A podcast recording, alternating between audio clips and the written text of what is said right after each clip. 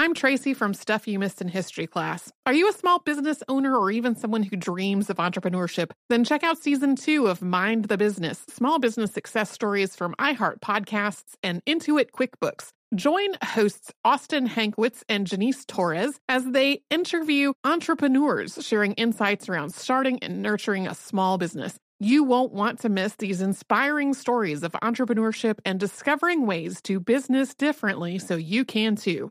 Planning your next trip? Choice Hotels family of 22 brands has over 7,400 locations and the perfect hotel for any traveler you want to be. Like a Cambria hotel serving up locally inspired craft cocktails for all my folks who maybe want to meet up and talk about Mad Royals. Check into a Radisson hotel with flexible workspaces for you strivers who listen during business travel. Or a Comfort hotel with free hot breakfast, family friendly pools, and big spacious rooms for the parents who listen with their kids and need a little retreat. What are you waiting for? Join Choice Privileges and start earning points toward your next stay. Find a stay for any you when you book direct at choicehotels.com, where travels come true.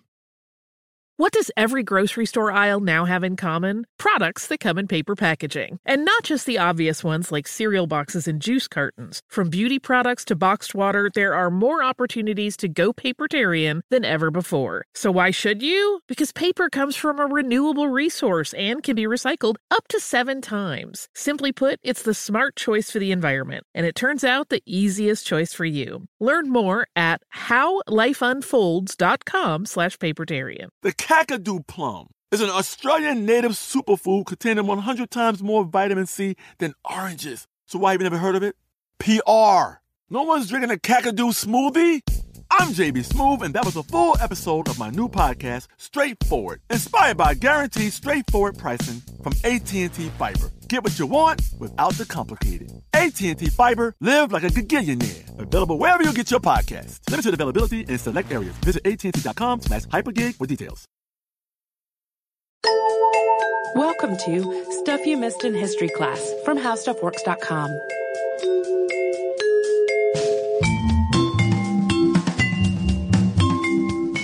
Hello and welcome to the podcast. I am Tracy V. Wilson. And I'm Holly Fry. Happy New Year, everybody. Happy New Year! It is unearthed time. We are taking our annual look back at things that were literally or figuratively unearthed in 2017. We know these are technically coming out in 2018. We waited till the very end, so all of 2017 could happen. That's actually false because I'm trying to cover. um, we're recording these on December 12th. But my review of the unearthed Pinterest board where we keep track of all this took place on December 6th and 7th. So there's always this little gap, but this is a bigger gap than normal. So I'm just going to hope that nothing huge happens between now and the end of the year. Also, there are 625 pins on that Pinterest board as of December 7th compared to 443 on the 2016 board. So we're not going to talk about all 625 things. I feel like if we did that, we could have a whole other podcast that's just unearthed things. We, that is a thing that could happen, but like, uh, like the- it would have to be retrospective the year before, Yeah. play out o- over the course of a year, and then we start again. But whew, that would be really difficult. we want to talk about other stuff. We do. Uh, and then also this is, uh, this is a, a, a part of our year end review because it's, it's, it's basically part of how we keep ourselves on schedule through the holidays. So that's why that is. Um, so, but if you do want to go look at all, all 625 pins, they're at pinterest.com slash missed history and they're on the unearthed in 2017 board. And you can also see the past few years of boards if you would like to. One other little caveat at the top of this, there were whole collections of documents related to Mata Hari and to the assassin- assassination of John F. Kennedy this year that were declassified. We are not really getting into either of those. Uh, maybe in the new year we will have time to actually look at those documents in a thorough way, but we have not yet. So that's why we're not talking about them. In today's episode, we have anticlimactic headlines, shipwrecks, medical finds, and some collections that we are calling How'd That Get There?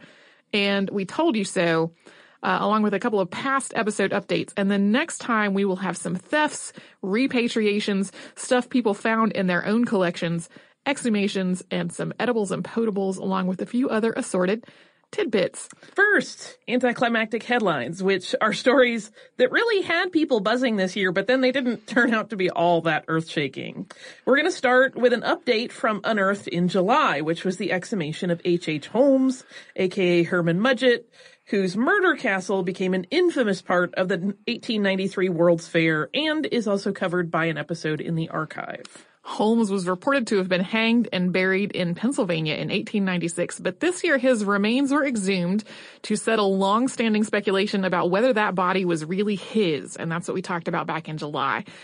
In spite of a court order specifying, quote, no commercial spectacle or carnival atmosphere shall be created either by this event or any other incident pertaining to the remains, all this played out on a History Channel series called American Ripper.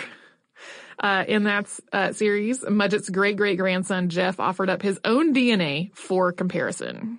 Also part of the show was Jeff Mudgett's hypothesis that his great great grandfather had, in the years before turning his own home into a murder castle, lived in London and carried out the Jack the Ripper murders. Mudgett has detailed this hypothesis in a TEDx talk and a book called Bloodstains as well. It's based on a couple of journals that he says he inherited from his great great grandfather, which describe murders that were committed in London. So, after the dramatic exhumation through a layer of concrete that Herman Mudgett had requested before his death to try to deter body thieves, uh, DNA and skeletal evidence confirmed that the remains were his. In other words, H.H. H. Holmes did not escape execution and fake his own death. His great great grandson still maintains that he was Jack the Ripper, though. Uh, people also got really excited about a colossal statue of Pharaoh Ramses II, aka Ramses the Great, who died in 1213 BCE. The 26 foot quartzite statue was found submerged in groundwater in a Cairo neighborhood. So that on its own is pretty dramatic, but further examination suggests that it is definitely not Ramses II. It's the way less famous and more recent King Psamtik I, who ruled from 664 to 610 BCE. Psamtik is known for bringing stability to Egypt after decades of turmoil, but he is not nearly as famous as Ramses II. It's still a really large statue though, and it might be notable as a late period find because of its size, but it is not the headline making Ramses the Great. And as happens just about every single year, a new headline about Amelia Earhart made the rounds. This time it was photographic proof or air quoting proof that Earhart and her navigator Fred Noonan survived a crash landing and were then taken captive by the Japanese. Although this photo got a whole lot of headlines calling it quote conclusive proof, it was really not a lot to go on at all. The figure that was supposed to be Earhart was not even facing the camera, and the face that was supposedly Noonan's was deeply shadowed. And speculation that this shape in the background was her plane boiled basically down to, well, it's about the same size as the plane. Without trying to make light of Amelia Earhart's death, when I first saw the photo, it made me think of Bigfoot. because it looked so much like the grainy photos you see that oh, yeah. prove that there is uh, Sasquatch. It definitely felt like grainy conspiracy theorist footage. Yeah. So things got even more doubtful a couple days after History Channel aired its Amelia Earhart The Lost Evidence when a Japanese military history buff published a blog post saying he'd found a copy of that photo published in a book. And that book came out in 1935, two years before Amelia Earhart vanished in 1937. So even before this blog post came out, a number of news outlets started updating their conclusive proof stories in air quotes with some skeptical rebuttals.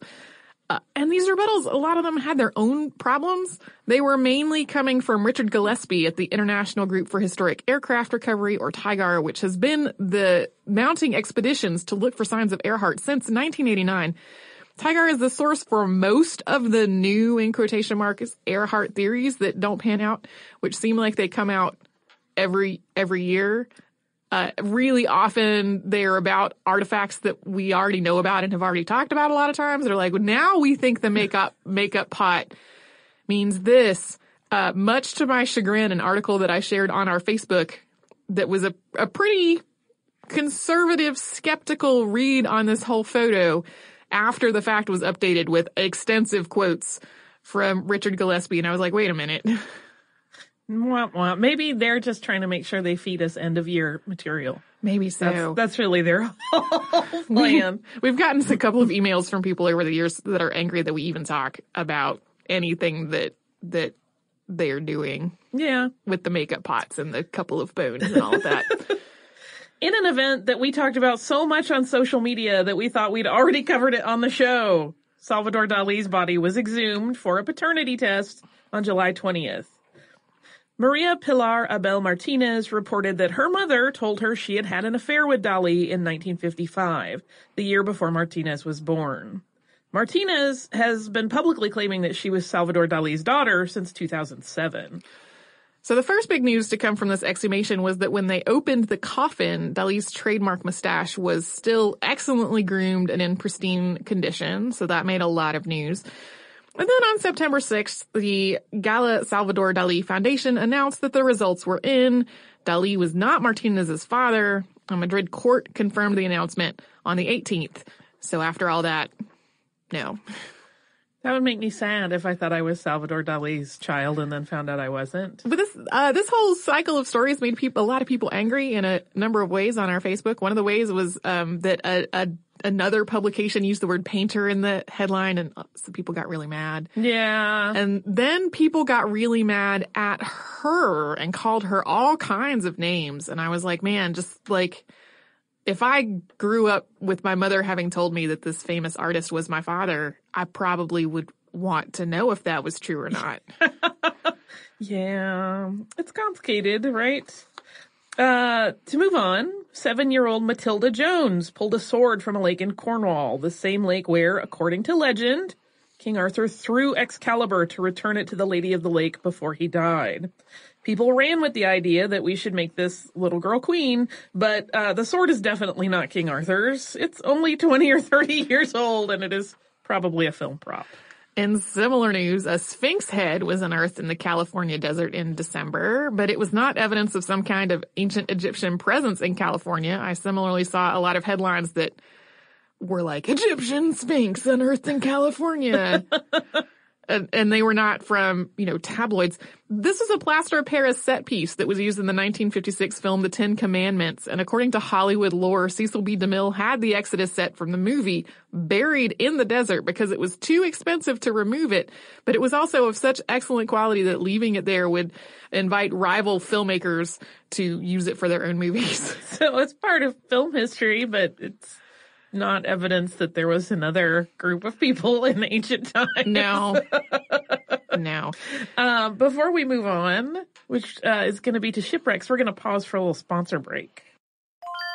I'm Tracy V. Wilson from Stuff You Missed in History class. Did you know small businesses make up 99.9% of all businesses in the United States? The world is powered by entrepreneurs, and if you're a small business owner or even someone dreaming of starting your own business, then you'll want to check out season two of Mind the Business Small Business Success Stories from Ruby Studio, from iHeartMedia, and Intuit QuickBooks. And every episode, hosts Austin Hankwitz and Janice Torres talk to entrepreneurs about how they've grown from the lessons of launching and nurturing a small business and how they have found success being their own boss. From the excitement of first starting out to finding the right tools and resources to process invoices and payments like QuickBooks Money, you won't want to miss these inspiring stories of entrepreneurship and discovering ways to business differently so you can too. And if you're a small business owner or even someone dreaming of starting your own business, then you'll want to check out season two of Mind the Business Small Business Success Stories from Ruby Studio, from iHeartMedia, and Intuit QuickBooks.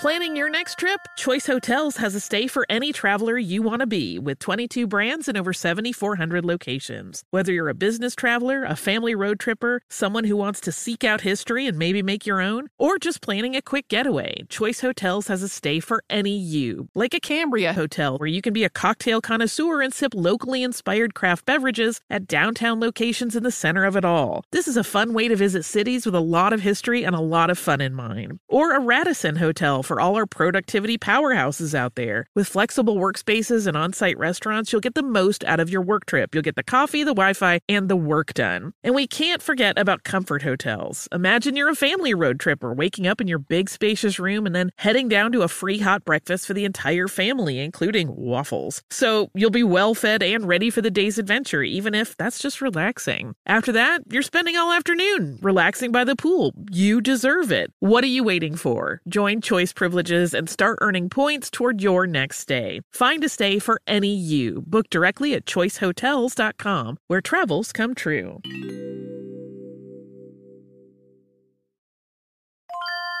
If you use paper, you're a human. But if you choose paper, you're a papertarian, someone who lives a paper based lifestyle because it has a positive impact on the planet. And also because it's the easiest choice you'll make all day. Seriously. It's as easy as reaching for boxed instead of bottled water. It's as easy as opting for beauty products that come in paper packaging. It's as easy as grabbing eggs in a cardboard container. And that's all in one trip to the grocery store, which, if everyone's being honest, you were planning to go to anyway. But paper isn't just an easy choice. Papertarians know that it's the smart choice too, because paper comes from trees, a renewable and sustainably managed resource, and paper products are designed to be recycled. In fact, when you choose products that come in paper based packaging, those fibers can go on to be recycled up to seven times. So why wouldn't you go papertarian?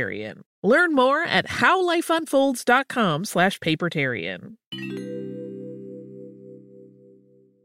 Today I'm going to give you some straightforward advice on how to deal with naughty kids. How about instead of timeouts, time ins? Time for you to start paying some bills.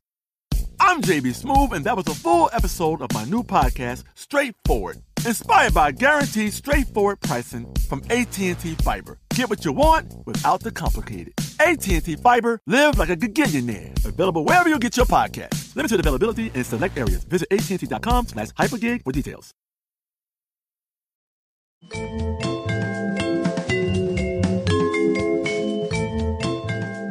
Shipwrecks are always a listener favorite, so we're going to talk about a few.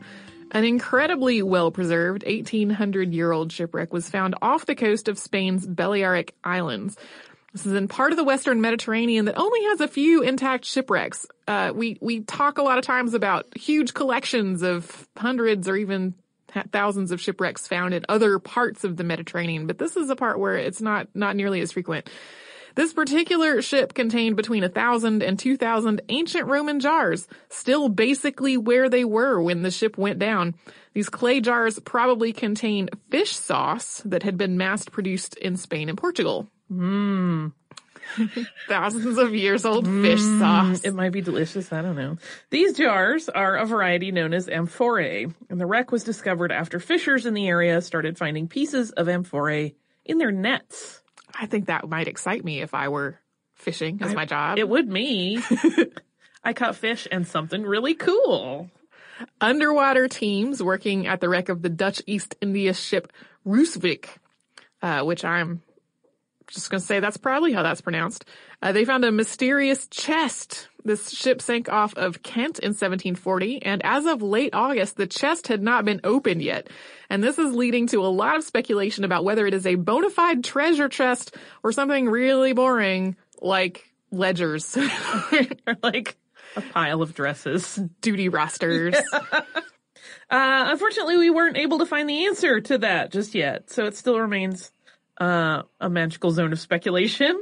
Uh, but the rest of the ship has its own wealth of treasures, including cannons, fine glassware, and a bunch of Mexican silver dollars. A bronze arm was brought up from the Antikythera shipwreck this year, where there are at least seven more statues still submerged. This arm was actually outside of the wreck itself. It was under sediment on the slope where the ship came to rest on the seafloor. Feel like you can't have an unearthed without a little Antikythera talk. I know there's going to be stuff coming up from that shipwreck as as people are able to get to it because it's kind of treacherous. Next year, maybe we'll have a big fat update on it. Uh, and Britain also announced that it would give Canada the wrecks of Franklin's expedition, which we've talked about on Unearthed previously. The UK Ministry of Defence officially transferred ownership to Parks Canada, although Britain did hang on to a few of the artifacts. That announcement cracked me up a little bit because uh, I mean I I understand it. I understand what's happening here, but the like the their shipwrecks in the water in Canada. How are you going to send them back? yeah, you can have that thing that's on your property and unmovable. You can have that. That's fine. Uh, to move on to medical finds, a multidisciplinary team investigated a strain of leprosy, now known as Hansen's disease, that was found in a hospital cemetery in Winchester, United Kingdom. This study used radiocarbon dating, biomolecular analysis, genotyping, and other methods to examine remains from the 11th and 12th centuries. One set of remains in the cemetery is from somebody outside of Britain, and so the team concluded that it probably belonged to a religious pilgrim. And then the majority of remains in the cemetery, more than 80% of them, showed signs of advanced Hansen's disease. These remains all tie into multiple questions about Hansen's disease. How do the strains of the disease that were common in the past relate to the strains that exist today? And how did religious pilgrimage affect the spread of the disease in the medieval world? The second question is still being examined, but when it comes to the first, the M. leprae genome hasn't changed very much since the prevalence of Hansen's disease peaked in Europe. So it's possible that its eventual decline was thanks in part to increasing genetic resistance. The oldest known prostate stones were unearthed in a cemetery in Sudan this year. The 12,000 year old stones were discovered in 2013, but the findings weren't published in PLOS One until this year. Prostate stones are fairly common, but typically they tend to be small and asymptomatic apart from potentially contributing to urinary tract infections. But the specimens found in this Sudanese grave were the size of walnuts, which would have been incredibly painful. They're so large that you might wonder if they were literally anything else, but analysis confirmed that they formed in a prostate gland. So a little bit gross, a whole lot of yikes. Yeah. It was one of those, uh, you look at them and kind of go, maybe that's, maybe it's a rock. Maybe it's a rock that happens to be where this body. No, it's not a rock. Researchers uncovered what may be the world's first ever example of dental fillings. These teeth, there were two of them, were found at the Riparo Fredian site in Italy and they're about 13,000 years old.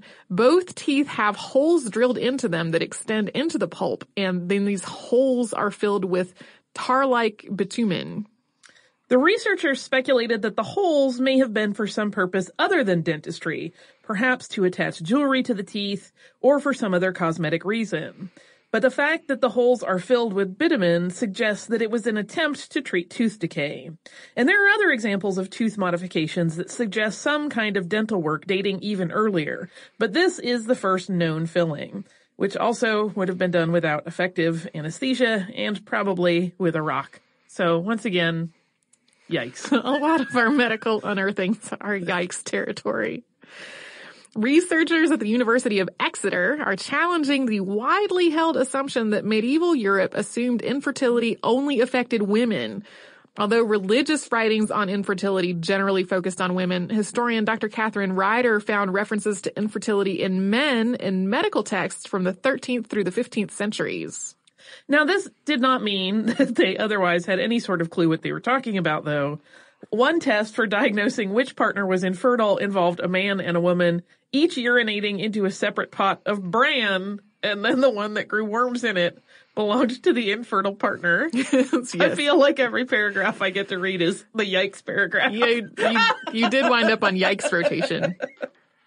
Uh, we're going to move on to our next category of finds, which we are calling How'd That Get There? A work crew in Old Quebec found a live cannonball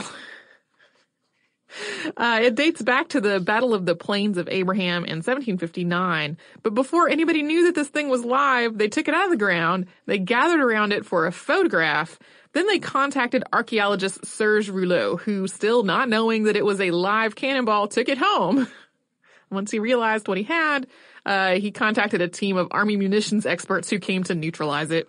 Uh, do you ever read the TSA blog?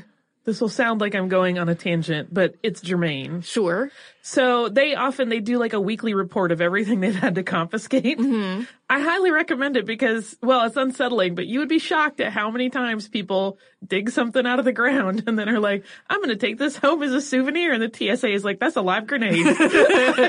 Similarly, there have been cannonballs that have shown up where they're like, that is a live wow. cannonball that people just had in like their carry-on luggage. there. Yeah. That's terrifying. It is indeed. A 400 year old embellishment bearing a Tudor rose was found near the Kremlin.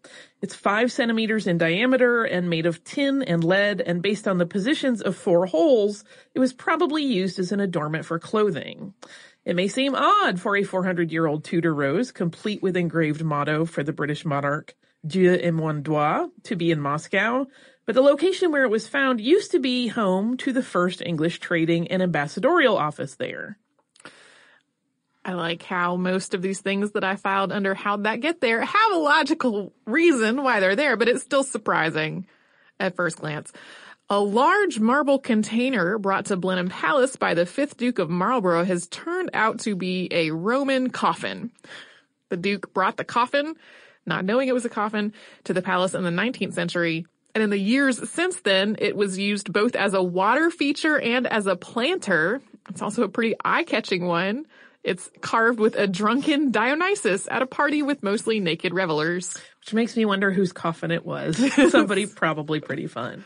Uh, by total coincidence, an antiquities dealer visiting the palace identified it as a sarcophagus, at which point they brought it inside to protect it from the elements. From there, it was sent for a more detailed restoration. And last up, probably the most surprising of all of these, crews restoring a church in Spain discovered that an 18th century priest had found an interesting place to leave his letter to the future inside Jesus's buttocks. uh, chaplain Joaquin Minguez wrote the letter in 1777, basically making a little time capsule for what life was like at the time, and then he put it into the buttocks of a statue of Jesus. Which is odd because you would think he would not anticipate that people would ever find it there. I don't know. I mean, I'm sure, unless he just predicted like the people of the future are just going to be horrible and completely disrespectful. Uh, while we wax rhapsodic on the complete disrespect of the future that he may or may not have believed people would have, we're going to pause and have a little break for a sponsor. I'm Tracy V. Wilson from Stuff You Missed in History class. Did you know small businesses make up 99.9% of all businesses in the United States? The world is powered by entrepreneurs, and if you're a small business owner or even someone dreaming of starting your own business, then you'll want to check out season two of Mind the Business Small Business Success Stories from Ruby Studio, from iHeartMedia, and Intuit QuickBooks. And every episode, hosts Austin Hankwitz and Janice Torres talk to entrepreneurs about how they've grown from the lessons of launching and nurturing a small business and how they have found success being their own boss. From the excitement of first starting out to finding the right tools and resources to process invoices and payments like QuickBooks Money, you won't want to miss these inspiring stories of entrepreneurship and discovering ways to business differently so you can too. And if you're a small business owner or even someone dreaming of starting your own business, then you'll want to check out season two of Mind the Business Small Business Success Stories from Ruby Studio, from iHeartMedia, and Intuit QuickBooks. Planning your next trip? Choice Hotels has a stay for any traveler you want to be with 22 brands and over 7,400 locations. Whether you're a business traveler, a family road tripper, someone who wants to seek out history and maybe make your own, or just planning a quick getaway, Choice Hotels has a stay for any you. Like a Cambria Hotel, where you can be a cocktail connoisseur and sip locally inspired craft beverages at downtown locations in the center of it all. This is a fun way to visit cities with a lot of history and a lot of fun in mind. Or a Radisson Hotel for all our productivity powerhouses out there. With flexible workspaces and on site restaurants, you'll get the most out of your work trip. You'll get the coffee, the Wi Fi, and the work done. And we can't forget about comfort hotels. Imagine you're a family road tripper waking up in your big spacious room and then heading down to a free hot breakfast for the entire family, including waffles. So you'll be well fed and ready for the day's adventure, even if that's just relaxing. After that, you're spending all afternoon relaxing by the pool. You deserve it. What are you waiting for? Join Choice privileges and start earning points toward your next stay. Find a stay for any you. Book directly at choicehotels.com, where travels come true.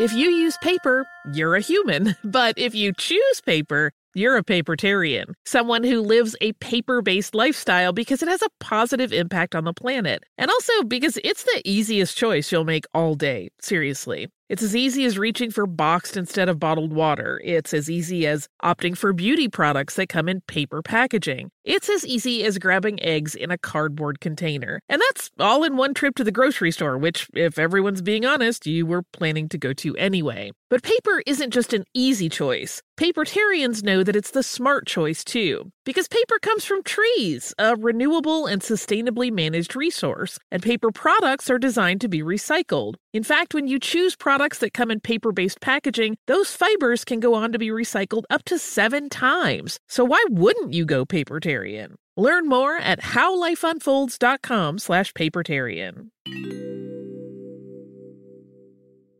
Today I'm going to give you some straightforward advice on how to deal with naughty kids. How about instead of timeouts, time ins? Time for you to start paying some bills. I'm JB Smoove, and that was a full episode of my new podcast, Straightforward, inspired by guaranteed straightforward pricing from AT&T Fiber. Get what you want without the complicated. AT&T Fiber, live like a gigillionaire. Available wherever you get your podcast. Limited availability in select areas. Visit AT&T.com slash hypergig for details.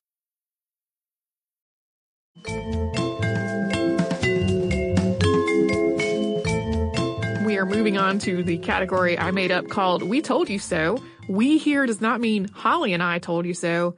It means whoever was telling historians and archaeologists things. Someone had knowledge right. that maybe wasn't being considered. Yes. So these are all things that have confirmed something that people had already been saying for anywhere from decades to centuries. First up, after being given a homework assignment on World War II, 14-year-old Daniel Rom Christensen's father made a wild suggestion, which is that he should find the German plane that had, according to family lore, crashed on the family's land in northern Denmark during World War II. Daniel's grandfather was known for telling tall tales, and since no one had found this plane during the decades of plowing their farmland that had happened, everybody had basically come to believe that his story of a World War II plane crash was really just a joke. But Daniel and his father went out with a metal detector and they found not only the plane, but also likely the remains of the pilot. They contacted local authorities and soon a local and soon a forensic specialist and a bomb disposal unit were on the property to secure the wreckage. They also had a visit from the German embassy. So granddad was telling the truth. I like that he got vindicated. Uh, a British expatriate living in Japan has at least tentatively confirmed a long dismissed story about British Australians' first contact with Japan. The story goes that in 1829, convicted men aboard the Cyprus mutinied off the coast of Tasmania, with former sailor William Swallow leading the uprising and taking command of the ship. From there, they sailed on to New Zealand, Japan, and southern China. The men were eventually captured, taken back to England, tried, and hanged. And even though they were consistent in their story that they'd been in Japan, nobody believed them. Japan's borders were closed off to most foreign visitors at this point, and later examinations of Japanese records didn't mention the Cyprus. But then, English teacher Nick Russell stumbled onto a watercolor of a ship sailing under a British flag in an online archive and this led him to a story about a ship anchoring off Shikoku Island in 1830, and a record of samurai Makita Hamaguchi visiting the ship to check it for weapons. So some of this is definitely preliminary, but so far there are experts in Japan and Australia who have weighed in and agreed that Russell might have finally proved that these mutineers were not making the whole thing up. DNA analysis has confirmed that indigenous Australians have lived in the same parts of Australia for as long as those areas have been populated. In other words, Aboriginal Australians have continued to live in the same parts of the continent that their ancestors originally settled. This research was part of the Aboriginal Heritage Project, which hopes to help Australia's Indigenous population trace their regional ancestry and their family genealogy, essentially documenting what's already been part of Aboriginal oral history and culture. But this 10-year project also has some possible future implications as well. It might help authorities repatriate artifacts to the correct Aboriginal peoples and help survivors of Australia's stolen generations reconnect with their families. As a side note, other studies released this year suggest that Australia was actually settled before the commonly cited 47,000 years ago. One team found evidence of human habitation in Boodie Cave on Barrow Island, 60 kilometers off the coast of Western Australia, dating back to about 50,000 years. Another team publishing findings in the journal Nature concluded that a sandstone rock shelter in Northern Territory was inhabited 65,000 years ago. So this work with the Aboriginal Heritage Project has basically confirmed what Aboriginal Australians were already saying, which is like our people have been living in this place for tens of thousands of years. A genetic study of Northwest North America reached incredibly similar conclusions about the indigenous residents of southern Alaska and the western coast of British Columbia. Mitochondrial DNA analysis revealed that indigenous people living in these areas today are descended from the region's first inhabitants about 10,000 years ago. And also in British Columbia, archaeologists have confirmed what the Heiltsuk Nation's oral history has maintained. That the Heiltsuk Nation moved to a small area of land that never froze during the Ice Age and survived there for the duration. Archaeologists carefully excavated the area and found that yes, there were artifacts dating back 14,000 years, at which point glaciers were covering much of the surrounding landmass, but not that particular area. The Heiltsuk Nation is hopeful that the findings will support the nation's claims in any future negotiations about land rights and other legal issues in the area. So now we're moving on to uh, a category, uh, like a subcategory of that one called "We probably told you so." Yeah, these are things that may pan out to be an "I told you so." Yeah. Uh, so, like we said, there's some ongoing research that might, once it's done, move these to the "We told you so" pile. The Beothuk were an indigenous people in Newfoundland, with the last known member dying in a hospital in 1829 a strand of that person's hair has been passed down through the family of the doctor who treated her for tuberculosis. So it's not actually possible to extract DNA from that hair, which is missing its root. But researchers were able to extract some DNA from the remains of several Beothuk people, along with some of the maritime archaic people, which were a prehistoric Newfoundland culture. And they did this after seeking permission from the First Nations and Inuit peoples in this area. Currently, this work is trying to trace the origins of these peoples and their family tree both in and outside of Newfoundland. But it could potentially confirm whether people living today have some Beothuk ancestry. Yeah, it's one of the things where the people living there today have said we are descended from the people who are of this culture. It's not a culture that completely disappeared. And so this is research that might uh, confirm that. Following a similar theme, North America's ancestral Puebloans are often described as an ancient people that no longer exists. But some modern Puebloans maintain that the ancestral Puebloans didn't die out, they just moved. Archaeologists and anthropologists have been trying to verify this idea while also respecting tribes' reluctance to have DNA analysis performed on ancient human remains. So what they've done is turn to the bones of animals that the ancient Puebloans domesticated, specifically turkeys. Using mitochondrial DNA analysis, they studied turkey bones from Mesa Verde in southwestern Colorado, which was the ancestral Puebloans' homeland, and they compared it to the turkeys near the Rio Grande region, where modern Puebloans say that their ancestors eventually relocated. Until about the year 1280, the two groups of turkeys did not have anything in common. But then after 1280, turkeys in the Rio Grande had haplogroup, haplogroups that had previously been found only in the Mesa Verde turkeys. I just have to say, I think this is the most ingenious way I agree. to approach this problem. Yeah. Like that's somebody is very smart to have come up with this. Uh, and it is obviously preliminary, but a reasonable explanation would be that the ancestral Puebloans moved from Mesa Verde to the Rio Grande area around 1280, bringing their domesticated turkeys with them. A separate study, it's not strictly related to where whether anyone will ever get to say we told you so, uh, looked at the Puebloan building methods in Mesa Verde, specifically at the Sun Temple, which date back, dates back to about the year 1200. Research led by Dr. Sherry Towers at the Arizona State University Simon A. Levin Mathematical, Computational, and Modeling Sciences Center has shown that there's a lot of mathematical complexity that went into building this structure, especially considering that the Puebloans who built it didn't at the time have a written language or a number system.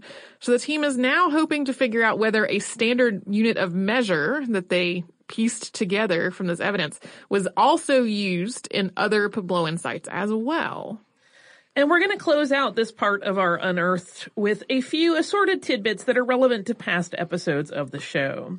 In 2015, we talked about an unearthed photo believed to be of Billy the Kid playing croquet, which was purchased at a junk shop. Making headlines this year was another purported Billy the Kid pic, this time seated next to Pat Garrett, who was the man who would eventually kill him. The picture is a tintype bought by North Carolina lawyer Frank Abrams in 2011, and it made headlines this year because of estimates that it might be worth millions of dollars. A mass grave connected to the wreck of the Batavia was found on Beacon Island in November. The grave contains the remains of 10 people, but the site itself suggests that they were buried respectfully and thoughtfully. So if you don't recall from our past episodes on the Batavia, this eventually turned into a horrifying massacre. So researchers believe that these were people who died in the immediate aftermath of the wreck before things got so bad, rather than later after the massacre happened. And this year, uh, we did a two part podcast on Executive Order 9066 and the mass incarceration of Japanese Americans during World War II. And one of the things that we discussed in that and other podcasts was that the Japanese population of Hawaii was much too large to incarcerate everyone. So in Hawaii, Japanese Americans were subject to restrictions on fishing, curfews, and other efforts to restrict their movement. Some of the Japanese population of Hawaii were incarcerated, though. Many were people who were influential in the community, people like business leaders, clergy, and other prominent citizens. Honouliuli Internment Center on Oahu was one of 17 such incarceration sites, was the largest incarceration camp in Hawaii, and it was used for Japanese Americans as well as for prisoners of war from other countries. Honouliuli was designated as a National Historic Monument in 2015, and excavation work began in 2016. It has continued on through this year with students participating in the research through coursework at University of Hawaii West Oahu. That reminds me a little bit of the ongoing archaeology classes at Harvard. Talked Yeah. to folks from that on the show before. Uh, last up in today's uh, part of our unearthed two-parter, a cold case team led by filmmaker Tom Colbert got its hands on a letter purportedly from D.B. Cooper that they say confirms an FBI cover-up. But the FBI has not reopened the case, which it closed last year. This letter was allegedly sent to newspapers after the hijacking, which would confirm that D.B. Cooper did survive, and it was obtained through the Freedom of Information Act. So we'll have more unearthed on our next episode. We sure will. But in the meantime, Tracy, do you have a little bit of listener mail to top this one off? I do. It's another one about our uh, recent episode on the Aberfan disaster, and it is from Christina. Christina says, Dear Tracy and Holly, I just finished listening to your recent podcast on the Aberfan disaster and was struck by the similarities to an American tragedy in 1972, just six short years later. It occurred in Logan County, West Virginia, and had a similar story to what happened in Wales. The Pittston Coal Company had a coal slurry, a mixture of solid and liquid coal waste, impoundment dam that burst, sending 132 million gallons of black wastewater into the Buffalo Creek Hollow. The waves reached over 30 feet high as they descended on 16 coal towns. Of a population of 5,000, 125 people were killed, 1,121 injured, and over 4,000 left homeless. Following this, the company claimed the dam failing was an act of God, though a commission determined the company was at fault and get, guilty of murder. The state and hundreds of survivors sued and received millions in damages. I visited Logan County in 2008 on a service trip. It's an old county rich in Appalachian culture and struggling with poverty and substance abuse. Though physical remnants of the disaster are gone, every resident vividly knows or remembers the flood. There have been studies into the psychological toll the disaster placed on the survivors. I highly recommend the book Everything in Its Path, Destruction of Community in the Buffalo Creek Flood by sociologist Kai T. Erikson.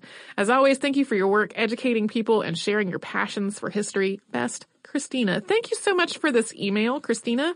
Um, I wanted to share it. We've gotten a couple of emails about similar mining disasters to the one that happened in Aberfan that were mostly about landslides or burst dams, etc. that uh, had a similarly tragic effect. So I, I'm not going to read all of them, but I did want to read this one. So thank you so much, Christina. If you would like to write to us about this or any other podcast or history podcast at howstuffworks.com, we're also all over social media under the name Missed in History. So that's where you'll find our Facebook, our Pinterest, our Instagram, our Twitter. Our Pinterest is where we keep an unearthed board every year, which is where I keep up with this stuff all year long so we can talk about it at the end of the year. Uh, you can come to our website, which is missedinhistory.com, and you will find show notes of all the episodes Holly and I have done together.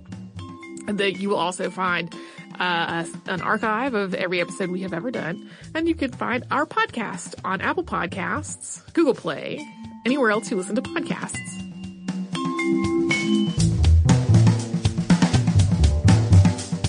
For more on this and thousands of other topics, visit howstuffworks.com.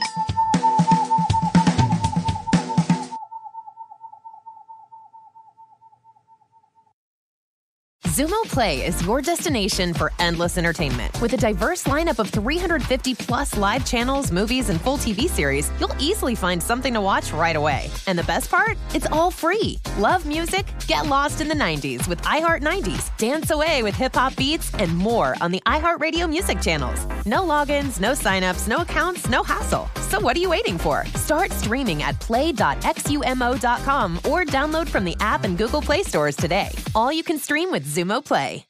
This is Malcolm Gladwell from Revisionist History. eBay Motors is here for the ride. With some elbow grease, fresh installs, and a whole lot of love, you transformed 100,000 miles and a body full of rust into a drive that's all your own.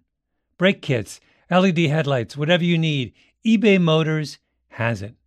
And with eBay Guaranteed Fit, it's guaranteed to fit your ride the first time, every time, or your money back. Plus, at these prices, you're burning rubber, not cash. Keep your ride or die alive at ebaymotors.com. Eligible items only, exclusions apply. The wait is almost over. Get ready for the 2024 NFL season as the full schedule is announced. Every rivalry, every rematch, every rookie debut, every game revealed. The 2024 NFL schedule release, presented by Verizon, coming in May. Live on NFL Network, ESPN2, and streaming on NFL Plus. Terms and conditions apply to NFL Plus. Visit NFL.com slash schedule release to learn more. This episode brought to you by 20th Century Studios' Kingdom of the Planet of the Apes. Director Wes Ball breathes new life into the epic franchise. As a ruthless king attempts to build his empire at the expense of the remaining human race, a young ape begins a journey to fight for a future for apes and humans alike. Kingdom of the Planet of the Apes. Enter the kingdom in IMAX on May 10th and theaters everywhere. Get tickets now.